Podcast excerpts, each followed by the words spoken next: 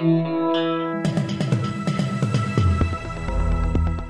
listening to Errol Parker and Clancy Overall, editors of the Betoota Advocate on Desert Rock FM. Welcome back to the Betoota Advocate radio show. You're joined by myself, Clancy Overall, and uh, Errol Parker, editor at large.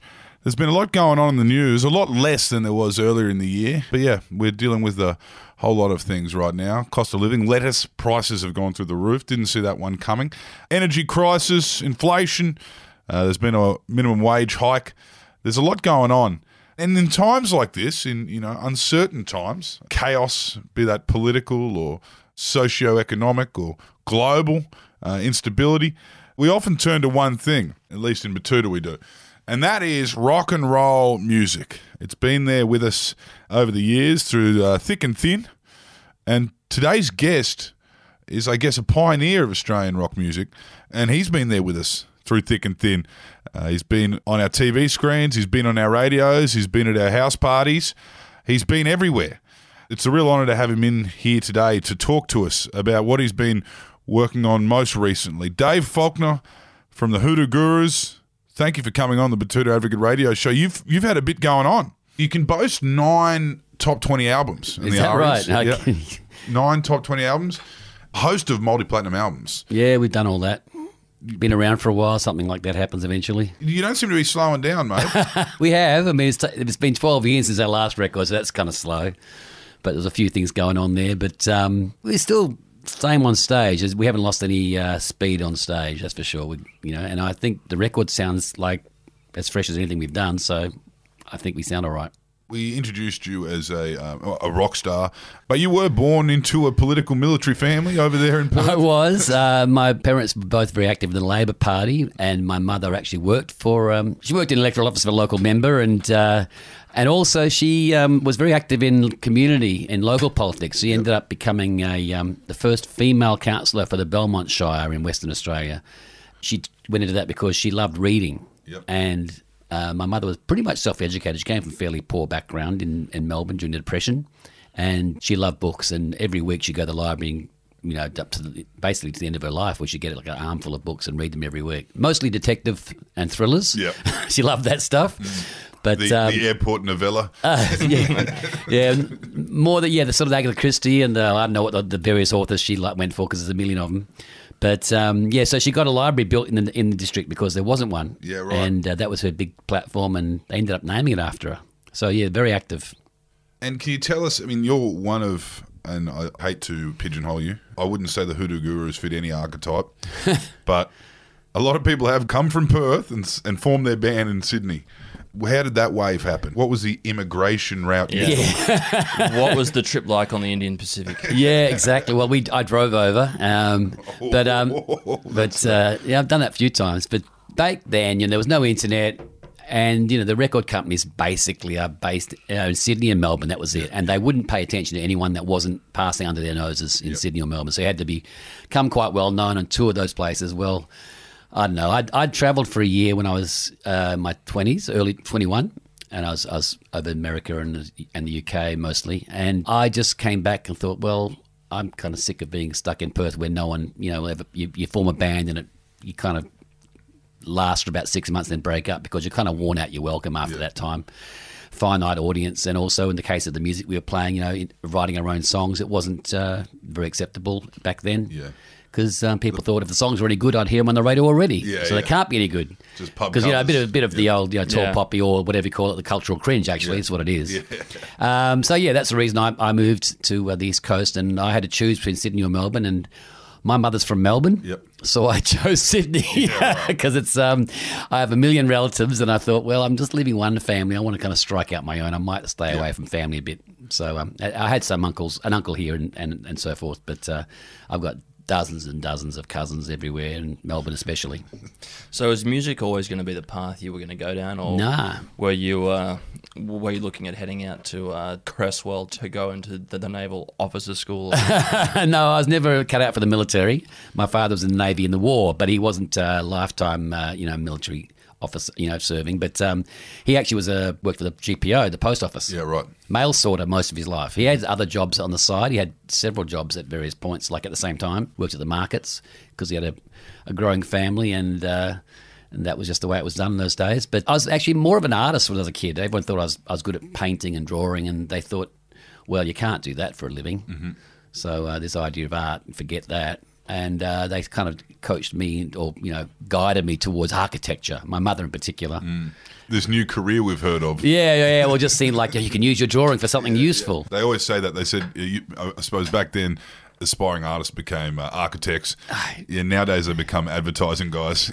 or script writer or, or novelist. I've seen a few of them become novelists or script writers. But uh, yeah, architecture. I tried it. I've done music all my life, Yeah. and you know had bands at high school, and we play all the local school socials and stuff like that. so that was school bands, or were you No, no, church? that's our own band. Yeah, right. Our own band that was just basically, um, you know, was from kids at school. Yeah. We were cheap and we played the songs everyone liked. Yeah. You know, it, it was a weird combination of songs. We'd play glam rock and heavy rock and, you know, Beatles songs. You, all together, we didn't see any disparity between playing Alice Cooper and Suzi Quatro and uh, Deep Purple and whatever, you know, You played Black the Sabbath. hits. Played the hits. We just played the songs everyone liked at the time. We didn't, you know, we weren't really schooled on the uh, various genres, but um, yeah, we actually, you know, did all right. We, we even play other schools, so we kind of got a reputation. So, and I played keyboards then. Anyway, I went to architecture, but at the same time, I was playing all this music, and I never went to lectures and couldn't be bothered, and I just failed that dismally. And at the end of that year, I had to sort of look myself in the eye and figure out who the hell I was, and that was obviously a musician. So I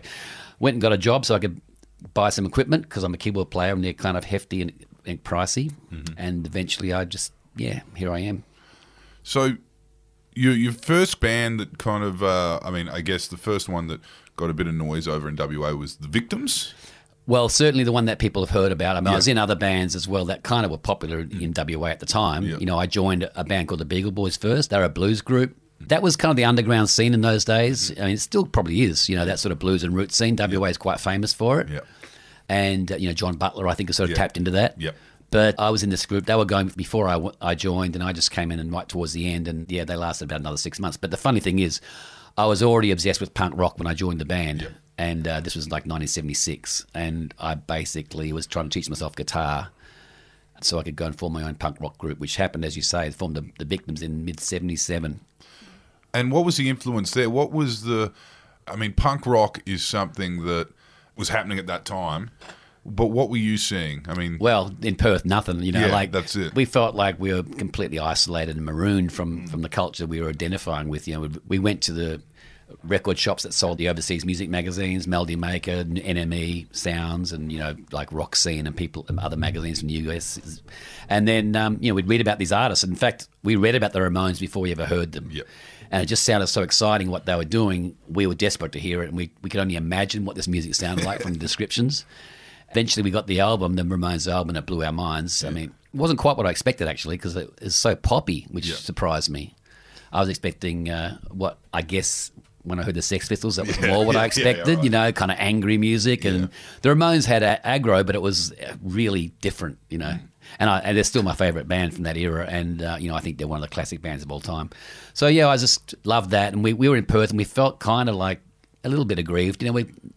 You know, angry teenagers anyway. Yeah, and isolated. That's yeah, and big thing. isolated. Well, Perth is, you know, I mean, Australia is isolated from the rest of the world. Well, Perth is that times, you know, squared yeah, Yeah. because you know the desert is a huge barrier to anything happening, and you know bands would come to play in Australia and they wouldn't cross the, the desert to Nullarbor plain to Perth, and that was another source of aggravation for me. I remember one day I was there was a concert was going to be advertised. With Iggy Pop was coming on tour. This is about probably like 1978, early 78. And it was the Pope of Punk, and there was this big. He was playing at the Entertainment Centre in Perth, and it was kind of like, "Wow, this is incredible!" Iggy Pop in Perth. So I queued up hours before the box office opened, and there's already lots of people there, huge crowds. I thought, man, oh man, this Iggy Pop is suddenly quite popular, and got to the box office, and eventually after they opened up and, and got to, and I thought, well, one, what seats I'll get, and I got middle of the front row. I thought this oh. is kind of strange, and then later on I found out, of course, all these people were buying tickets for ELO. Oh, right. which was also on sale the same day. so, um, and Iggy Pop unfortunately never made it. He probably only sold about 10 tickets in Oh, Perth at, right, the ti- so- at that time. I mean, obviously now he'd be fine. Just lop that one off the end of the tour. Yeah, so we were stuck in Perth, and we just thought, you know, this music we love, and and, the, and you know everything we were reading about just seems so exotic, and we felt like you know everyone around us was completely oblivious and and didn't care about things that we cared about. Was there political? I mean, I know you, the isolation thing was a big one. I know Brisbane's punk rock scene. Yeah. That was a big thing they even talk about. You don't really look at Brisbane like that anymore. But back then, under Joh, they were isolated. Oh, and also it was a quite a heavy police, Yeah, you know, presence state, yeah. against the punks in, in Brisbane. We weren't as bothered by police in, in WA, in Perth. I mean, they didn't like us, but they weren't particularly uh, focusing on us. We had more trouble from skinheads. Yeah. Okay. And, uh, and other people, but um, skinheads were the biggest ones that wanted to bash us up. Yeah. So how does it make you feel now, knowing that the Perth music scene now is really at the forefront of the Australian popular music scene? I mean, you've got some of the biggest acts in the world coming from Perth. Yeah, of course. I mean, Tame Impala was the biggest one, of course. Um, I, I think it's fantastic. I mean, I, I love WA, and, and my fellow musicians, even that back then, you know, that produced people like Dave McComb and Kim Salmon. You know, these are great artists and and uh, really have contributed a lot to music. So. I never was in doubt of the talent pool. Yeah. And nowadays, of course, there's no necessity to go anywhere to, to make your to make your name. You can do it from your bedroom if you if you're good enough, or if you have the maybe a bit of luck as well to get yourself noticed and put on blogs or whatever and come to attention. But the internet is the great, you know, Yeah. Kevin Parker. forget having to buy, you know, save up to buy a Yeah. flight to London, you know, and land there with with the suitcase and a, and, a, and a hopes. You know, we that's gone that era. Kevin Parker can still be number one ticket holder at Freo and make albums that are going all around the world. I know it's crazy, Yeah, man. yeah. It's, but it's great, you know. And, and there's other bands like that too. Methyl Ethel's another one like Yep, that, you know. yeah. But yeah, it's, it's different times, and I, and I'm really glad that that's true, you know. Because I mean, yeah, I, I we talked a lot of shit on Perth when we were young, you know, Mm. and I don't. I mean, it's changed anyway, mm. but also that's just kind of the age we were at, and Yeah. you know, and just being you know hot under the collar and, and thinking that we were cooler than everyone else. Big city kids. Yeah, and just snotty, you know. And Yeah. but you know, Perth's actually a pretty damn good place, and I, I think Western Australia is the best state. There's no doubt in my mind about that. So uh, Mm. Controversial anyone that- comments, but that's what that's not here for. controversial at all. I mean, I think I mean all Australia has something fabulous about it. Every state, you know, even South Australia, which is kind of like you know, I mean, all besides all the wine, there's you know a lot of lot of barrenness like WA, but but um, you know, West Australia has the tropics and the Yeah. Margaret River. I mean, it's just incredible. Uh, anyway, I'm not here to talk about that. It's it's a vast. It's yeah, it is vast, Yeah. and it's a vast landscape. And you can hear that. You can hear the different. I mean, as you said before, the blues and roots thing. That very much, I would say, related to the lifestyle that people are living. Well, there's a little bit of a lotus eating thing going on in WA. Always has been, you know, Perth, because life is pretty good there. Yeah. Well, would you trade the Sharkies for the Western Reds? I never did, so no. Um, I, but I, you know, did sort of meet up with uh, Julian O'Neill when he was over there. it was a very funny story. I don't know if to tell it, but anyway, he's a, he's a nice bloke. Off but uh, he obviously had a bit of a problem at the time, so uh, I don't Yeah. want to go into that. Well, when WA decided to launch themselves into rugby league, they did attract a lot of the bad boys of the game over there in the Western Reds. Yeah, they really were the cattle and dragons of the Super League. So you go from the victims to the mannequins. Yeah, yeah. And I had one band in between that, Yep. that was called the Midget Farrellys. They were kind of this, again, it was like a repudiation of Mm-hmm. the victims almost. I was doing something so anti punk because I kind of got, I was sick of the whole regimentation of punk and Mm-hmm. yep. the kind of orthodoxy of it. Yeah. So I did the opposite. I did this cabaret band Mm-hmm. and somehow made a lot of money quite quickly. And that's what funded my trip to overseas. Okay, overseas first. Cabaret. Yeah, yeah, yeah, cabaret. But oh, we we call it cabaret, but it's basically like weird covers from the early '60s, which at, at that Rivers time no one was doing. Yeah. Yeah. And we did it for like zero cost. We carried our own gear. We had like a little column PA. There was no roadies, no hiring of fancy PAs. Just we could set up in the corner of a carpet on a, on a, in a pub somewhere and play. But somehow got very popular very quickly, and uh, we made a lot of money. And I after three months, I bought a ticket overseas and left three months later. So was And what was that? Was that Yeah. like a was that a research trip, or you were going over there to stay, or I was just going away because it was like you know you're 21, you want to see the world. I'd already been talking the talk for a long Yeah. time about get the hell out of Perth and see the world. You know we feel stuck here, And uh, that's what I did. You know, I mean, a lot of Australians did it, not just music fans. Yeah, fans. for sure. The London push, mate. That- That's it. But I went to New York mainly. All right. So cabaret music was essentially, you know, the first kind of like the mining boom in WA. Like that's, you know, that's where the kids go and make their money and then they leave. You know, you know. It was a bit like that. I was a FIFO. I flew out, didn't fly in.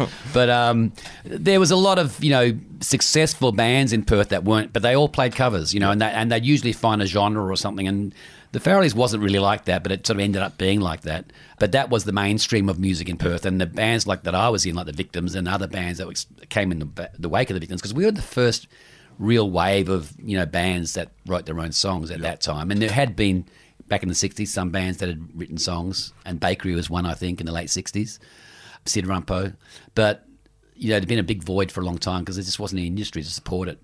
And as I say, the attitude also was that you know if you're if it's a new song, it can't be any good because you know I'd have heard it already. So You said before that you went to New York. Um, what was it like going there for the first time? You know, as a kid from Perth. It was weird. I, I was in Times Square and it was I had this very strange experience where I felt like I'd been there before. And I hadn't had that anywhere else, but I literally felt I'd, I'd been there before, you know, past life or something. But either way, I felt really comfortable there. And it was a great time to be there. It was 1979. This was, you know, post punk, but it was still incredibly, you know, fertile time. I saw the Cramps for the first time. They were a band that were just, you know, had been around for a couple of years, but were just starting to get a bit more acclaim or whatever, a bit more noticed. B-52s, their first album was coming out then. I saw Talking Heads doing a like a secret show for their third album. Like it was a very, you know, very early time. And also all the bands you'd never heard of that were popping it up and playing. And, Yeah. and I, I also started seeing vintage acts that I'd never heard of before. I mean, or hadn't seen. I mean, I saw Jerry Lee, Lee Lewis in a club performing. You know, John Cale. I mean, I'd heard of these people obviously, but Yeah. I, you know, the chance to see them in a small venue like that was incredible. And it was really um, a study tour. Is Yeah. how it felt to me. Finishing school, yeah, right. but it really opened up my eye. I mean, I'd already wanted to, as I say, expand my taste after punk because it was punk was kind of like a little bit like Year Zero in musical terms. It kind of like purified everything down to its essen- essence, Yeah. and it was- and then after that, it was like, well, yeah, that's great, but that's given me kind of like a, an anvil to strike things against. But I actually want to find more things out there to kind of work with and. I was broadening my taste. I discovered country music. I mean, I'd heard of country music, obviously, Yeah. but I hadn't liked it. Yeah. So you know, I fell in love with country music via Elvis, actually, Yep. the, the Sun Sessions, and uh, you know, I was also deeply researching into '60s punk, garage, you know, bands from the mid '60s that were influenced by the Yardbirds and the Stones. You know, these one-hit wonders. Yeah. and uh, things like that. So it was kind of like a real growth phase for me, and, and it also gave me a. I came back and formed the Hoodoo Gurus. Like, well, it took a little while because I ended up coming back and forth, joining the Mannequins for a little while Yeah. in Perth because I had I, my tail between my legs or broke really. just came back and had to pay, pay my parents back for the return ticket, and, Yeah. and eventually I moved to Sydney and started the Gurus a few months later. But But it was first known as this funny band with three guitars and no bass. That's right, It was Hoodoo known Gurus. as Le Hoodoo Gurus. Mm. Who were these fellas? Where'd you meet them? And how'd you come up with that? Well, Rod was uh, someone from the punk scene in Perth. Mm-hmm. he had been in the Scientists at one point, and the punk scene in Perth was very small. Yeah. So we all knew each other and loved, you know, and fans of each other's bands. So Rod independently moved over with his girlfriend Erica, and uh, we were all sharing a house. And Where were you living? Palmer Lane in, in Darlinghurst. Oh yeah, nice. Um, Back when it was a red light district, yeah, yeah, that area. nice. Um, you know, a good, good area. It was a great area. It was fantastic. And Kimble was actually someone I knew through another girl from the punk scene, a, a good friend of mine at the time. And we actually have fallen out subsequently, sadly. Her name was Eva, and her boyfriend was Kimble, who was in the XL Capris. He had just left that band a little while ago at the time, or was just leaving them. I don't know how it quite why- how it worked out. But uh, we just happened to be at a New Year's Eve party a few months after I got to, to town, and just talking about music and I, you know, all the different things we liked and how there were other bands in, we'd seen that none of them were doing the sort of influences that we were interested in. Mm-hmm. And so we just thought, let's form a group. And that was as easy as that a conversation over a, over a bottle, long neck of beer. Yeah. All right, the ball's rolling there. You kind of Well, uh, eventually. yeah, eventually. It took us nine months to play a gig. Yeah. James joined a few months later. We were working, and James, the, the signers, somehow uh, they broke up in Perth. Kim, for some reason, wanted to break the band up, and so James wrote a letter saying, "Look, I hear you need you're, you're forming a group, and I'm a drummer. I want to move to, to Sydney or Melbourne. So how about I become your drummer?" And so that's what happened. And he came over and we only could rehearse on weekends because we all had day jobs to pay the enormous rents Yeah. that you know in Sydney. what kind of day jobs did you have then? I mean, like, Uh, well, James used to work in like kitchen hand stuff. yeah, Uh, Rod, I'm not sure what Rob was doing. Um, I forget the things. He had lots of different weird jobs. Uh, my job, though, I had a, a job at a place called Hospital Products, and it was a bit of a scam company. They they did this this product called surgical staples, Yep. which are like cassettes that hold little staples that they can zip you up on the inside, and basically has a little concealed blade that will slice open an organ and then stitch it up with Yep. the staples and join it together again. It's a bit. Right. It's a, it's, a, it's technology that's still used. Oh, right, Um. You know when you hear people, people stapling their stomachs. Yeah, yeah, yeah, That's right. that. Ah, pro- that's okay. that same company. But this, what happened? The way they started was actually the person who began the company was that had worked for that uh, parent company, or not a parent company, but the, the same technology in America, Yeah. and they'd researched the patents and found out that the one country they hadn't registered the patents for this Australia. technology was Australia. So he came to Australia, stole the technology, and started a rival company in the hopes that they'd buy him out. And I think that's eventually what happened. but I was working there at this sort of startup basically, and it was a clean room, so I looked a bit like Homer Simpson with the full top to toe, um, you know, Hazmat. yeah, hazmat thing on. It, it was basically just dust free. So uh, we work on this sort of NASA sort of filtered technology and you know all this sort of stuff. After a hard day in that environment, I can imagine you want to go back down to Darlo with a long neck of piss and start playing Or a, some music. or a, sta- or a you know or a flagon, you know flagons were very good in those days. Yeah. I mean, there's before even the uh, the cask one was you know very popular. oh yeah, the big Yeah. uh, what, what do they call them now? Growlers. Yeah, big, Yeah. big jar of it. Well, you could get a flagon for like two bucks. Yeah. You know, up, up at the uh, Oxford uh, Hotel there, Yeah. up, up on Taylor Square, and go to the Tin Hong next door and get those giant spring rolls. two of those for about two bucks. So you had a meal and a, and a night's entertainment in the case of a flagon, and you know, and, and talking shit and writing songs. When did you start hearing about people who had heard about you from people you didn't know?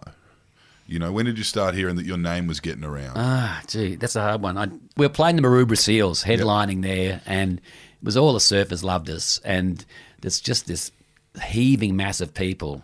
And um, my friend went there, and she came in the room. She said the smell overwhelmingly was hmm, feminine. yeah. Yeah. May I say that? Yeah. And she said it was just hit her like a wave. Yeah. You know, we were so hot Yeah. but that's the audience uh, Yeah. expect, experience. For us up on stage, it's just a gig, and we got Yeah. lights and Yeah, know, yeah. Sound blasting at us, and we're just trying not to make a you know make a mistake or look like idiots. Yeah. So you're kind of like you're in your own world. It's like a little. Yeah. I mean, it's it's hard to imagine that when you sort of you know say how can you not notice a crowd and Yeah. what's going on, but you, you're so busy, you don't really kind of take it in. Yeah, yeah, right. And you know, and it grew, you know, slowly. Like we always were a band that that converted people through playing live. You know, Mm-hmm. radio stations used to in those days. They would they would um, ring up people at random and play them a f- snatches of a song over the over the telephone and say, "What do you think of this one?" Yeah. And it was like you know, it was market Yeah. research, and they would say, you know, thirty seconds, and they say, "Don't like it," or you know, mm. yes. Well, it got to the point where. We'd played so much around Sydney and you know elsewhere that when they rang someone, there's a chance that that person might have actually been to one of our gigs and liked us and you recognised us. Put it on, and they say it on. like that one, and so that's how we got Yeah. you know acceptable to radio because we weren't naturally. I mean, they when we got signed up, the record industry almost universally thought it was hilarious Yeah. because we were not playing what was popular. We were we weren't playing electronic pop music like Human League and Thompson Twins and all that, and we had no prospects as far as they're concerned. So why would anyone bother wasting time on this band? They're playing guitars for God's sake. Yeah. You know, so we, we always kind of had to do our own sort of converting along the, on the ground because we didn't really get you know much help from the industry. I mean, they played us eventually, but we did most of it ourselves. Do you remember the moment when you know you decided that you know you didn't have to sell the medical staples anymore? like, was there a moment when you were like, "All right, I'm going to take this tiny boat out of the safe harbor of being a salesman and trying to." Br- I wasn't a salesman. I was actually working The raging yeah. seas You're, of. you're in uh, the lab. I was in the. I was in the. That was a. Oh, know, so he a drone. He was doing the selling. He was the Yeah, one, yeah, yeah, yeah. But what I was doing, um, so I actually quit that job, and I had a bit of a run in with the union. I tried to unionize the place, and that caused it. that was quite a funny experience. I don't know if you want to go into that one, but uh, you know, I went down and met with the A- AWU, and and the place was black band and all this sort of stuff. you Oh, know, man. I'd been Yeah. sacked and they had to rest- they restored my job and it was all that sort of. cr- This guy's just trying to pump and dump this business. this guy unionising our workers. It was a it was a weird situation. But anyway, I quit the job the day before our first gig. I actually had my last day. Yeah, right. So that was September of '81. Yeah. Um, I just decided that's it, done. And uh, so it was on the dole then. True, you know, I, I freely admit it. And I've, I've Well, paid my debt to society Was many, that- many times that- since then. You know, so to me it was a little uh, arts career. Well, you know, Was that Bob, Bob Hawke surf team? That's what they. I can't remember who was in, even the prime minister then, but uh, 81 September 81, whoever that was. But uh, yeah, so I, I did quit, and we, you know we did sort of take a bit of uh, time to kind of get enough uh, income to be able to go off the dole. But Yeah. as soon as we could, we did because it was a pain in the ass. Yeah. You had to write down all these jobs you were supposed to have gone for. All and, these and it was just too hard to do. to, You know, yeah. You- Yeah. it's, it's easier just to just you know make do on the gig money. Yeah, so you're a live music band at this point, and you're converting people via live music. It sounds like at that time in Sydney, you could do five gigs a night. You know, you could bounce. I mean, between Newcastle and Wollongong, there was somewhere to play every night of the week. Absolutely. That was yeah, certainly when we got popular, Yeah. we were yeah, playing six, seven, you know, six nights a week. Yeah. Quite commonly. And when was the hard living? Because obviously, in every in every story, there is a little bit of hard living. Do you reckon that was That it? was hard living. That you was know. hard living. Yeah, yeah. I, I, you know, I were you mean, pissing up each each gig. oh no, it wasn't like that. You know, I'm sorry I can't give you those sort of war Yeah, stories that you know a lot of people I mean, that's fantasize no, but I'm talking about the exhaustion of it all. Like you know, you come off a set and you, you need a few beers to kind of settle down, and then Yeah, you might well, even have a second gig. I had this weird thing after a while because being the singer it was a bit different for me because uh, unfortunately I'm not like a Jimmy Barnes Yeah. or where I couldn't sort of go up and drink half a bottle of bourbon and then sing, Yeah. Yeah. or you know even during the show. I found out kind of early, especially when the when the intensity of doing more gigs happened, Yeah. that I actually would lose my voice if I Yeah. didn't just uh, not drink, and I actually ended up not drinking at all when Oh, yeah. I was singing. Which was kind of weird because it made me kind of an angry man as well. Yeah, yeah, yeah. yeah. you know, on tour, you know, I get a bit, you know, kind of- frustrated yeah, yeah, yeah. just being like, Yeah. Can you get rid of this bloke here, please? No, yeah, but you know the other guys in the band, you know, they could drink, you know, much more, and sometimes, uh, unfortunately, some drank too much, Yeah. and you know that was led to problems of its own. But Yeah. yeah. it wasn't like that, you know. But yeah, the hard living to me was, you know, basically Bumping spending my life yeah. being a working musician and having to kind of toe the line to do that. Yeah, it wasn't really that social. For example, you know, we in the late '80s we we would tour to America and we'd we'd go to America, the US, the UK, and and then back to the America for a couple of albums in a row where we were basically gone six months Yep. at a time. And you know, you come home and you talk to people and you know your friends and and nearest and dearest, and you say, you know, what's been happening, and they say, oh, not much. yeah, yeah. Hmm. And they're right. You know, they haven't. You know, the dog hasn't died, maybe or whatever, but you know, you've missed out on those small little daily connections that Yeah. you that that are you know all about being close and involved in each other's lives, and you have to kind of pick up and reacquaint yourself, and it's a very disconnected feeling, you know. Yeah. And you know, I, I was actually kind of unhappy in my thirties Yeah. for that reason, because um, you know I didn't really feel connected. Yep. And uh, it wasn't until I literally turned 40, I, that day, I remember vividly, the day I turned 40, I suddenly felt like a weight lift off of my shoulders.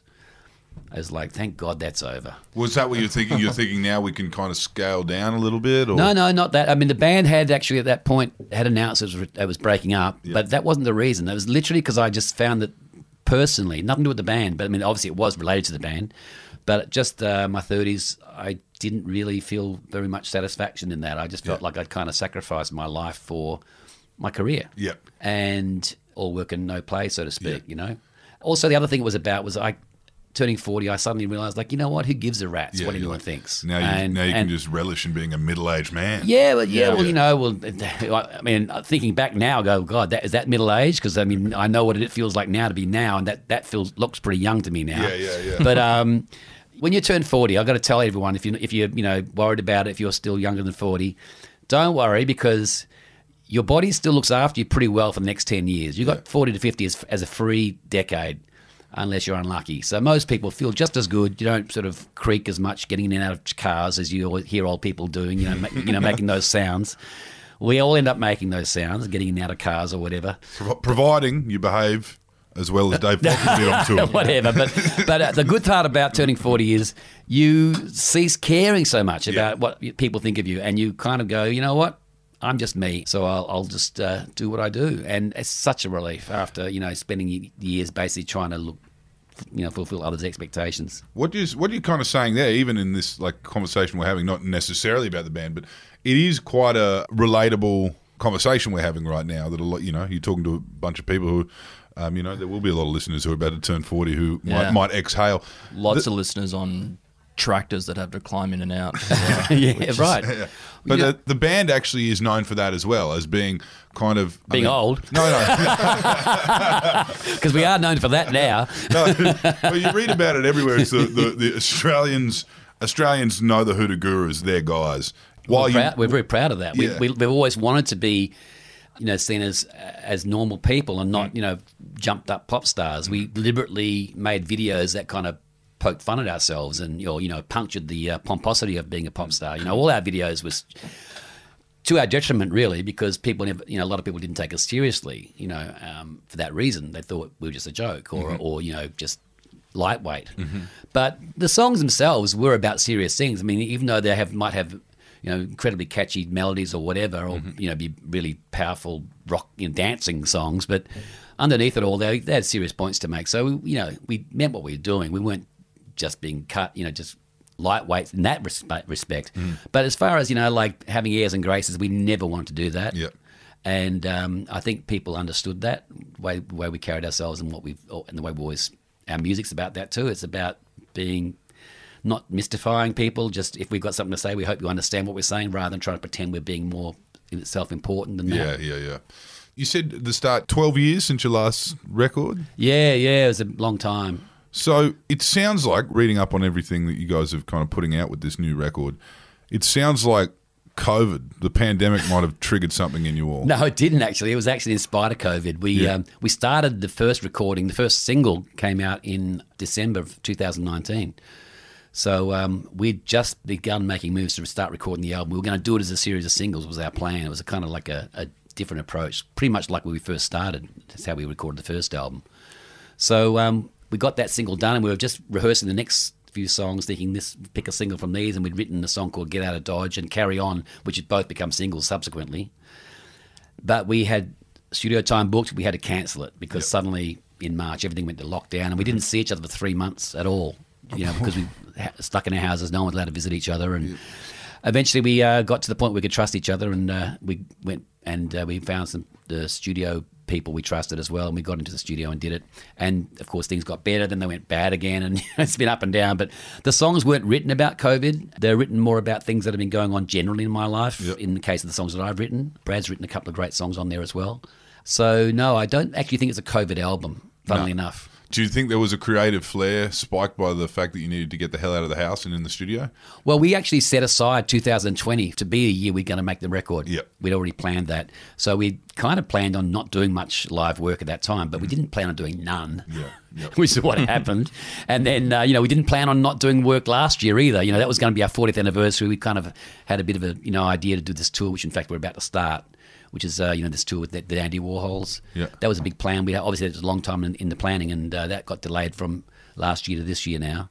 So, yeah, it was just, it was great though, in, in sense of COVID, because it gave us something to focus on creatively. We were stuck in our houses, but, you know, I was really busy writing songs, working on, you know, and then we were in the studio up and down and, and, and mixing them all. It just was, we always had something to do, plus we had videos to make and singles that were being released. So there was always something going on. So kept me sane in that regard.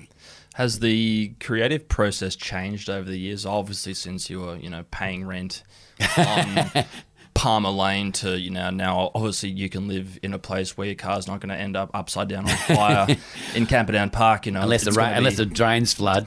yeah, but has the process that you've all gone through to make these classic albums over the years has that changed much over the time? Not for me. I mean, I think I'm better at writing, but you know, only people can answer that. You know, that listen because they're the ones that ultimately decide. But I, I feel like I, you know, as a writer, I come up with less duds songs that I do go. You know, that's just not happening. A song may not be one we record, but it's mainly for the reason that oh, it sounds like the sort of thing we would do, so Yep. we choose not to do that to repeat ourselves too much. But the song itself's not like a bad song. It's actually Yeah. a pretty good song. As far as writing, I've always been the same. I, I'm, I'm a very lazy person, believe it or not, even though I work really hard when I'm working. I'm major procrastinator. So I don't have songs that are written waiting for the band to learn them or anything. I basically don't start writing songs till the album's planned. What I do do is I accumulate little ideas on, on my phone these days. I used to be on the cassette player or whatever, and um, you know I might be you know going for a morning walk and I, just a, a guitar riff idea comes in my head or a bit of tune and I just sing it into the microphone, and they'll forget about it. And when it comes time to record an album and write some songs, I'll go back to these little source tapes and whatever you want to call them files and what still inspires me I'll work on and turn it into a complete song. It might even be a half finished song, but it doesn't feel that way to me. They're, they're, they're, kind of like just bits and bobs. So um, that's what I've always done, and, and it's partly why we take so long to make albums because I always think to myself, I haven't got any songs. How can we make an album? Because Yeah. there's nothing there. The, the cupboard's empty as far as I can tell. But of course, there's all this sort of stuff that's been sort of you know put aside for later and little morsels. Yeah, so I've actually got to make myself sit down and have a deadline, and then I work on it and, and write the song. So all the songs in this new album are brand are brand spanking new, except for one, Yeah. which I wrote um, in 2004, I think 2003. It's a song called "Settle Down," which is actually about growing old. So it's funny because it's the youngest song. I mean, yeah, it's the songs from way back, but uh, the song's actually brand new. So um, yeah, I'm kind of proud of that actually. Because I mean, there's no better deadline than the 40th anniversary either. well, That'll yeah. fire you up. Yeah, yeah, well, just just seriously, just, you know, just book some studio time, have a producer lined up. Funnily enough, you'll you figure out you better do something when you, before you go in there. You don't want to look like an idiot when you walk in the door with nothing. so that's what happens. And uh, are you ready to rock? Not this minute, but uh, give me a give me a half hour. I could probably be ready to rock. I've got to got to warm my voice up. That's what it is. Yeah. Well, I'm hoping you're ready to rock, Dave. You know, there's a lot of people expecting to hear, a lot of people out there waiting to hear, and uh, you know, everything's opened back up now. So both your fans and your band can all do what you love doing, and I'll be there. I'll be there in the crowd listening. You've just released Chariots of Gods. It's your tenth studio album, and in true Guru's fashion, 14 bangers. There's actually 17 on the deluxe double vinyl edition, and it's distinctively Hoodoo Gurus that I'm hearing when I listen to it. So thanks for joining us, Dave, and congratulations on everything you've done in your career and over the last couple of years during these difficult times. Cheers. Thank you. Thanks.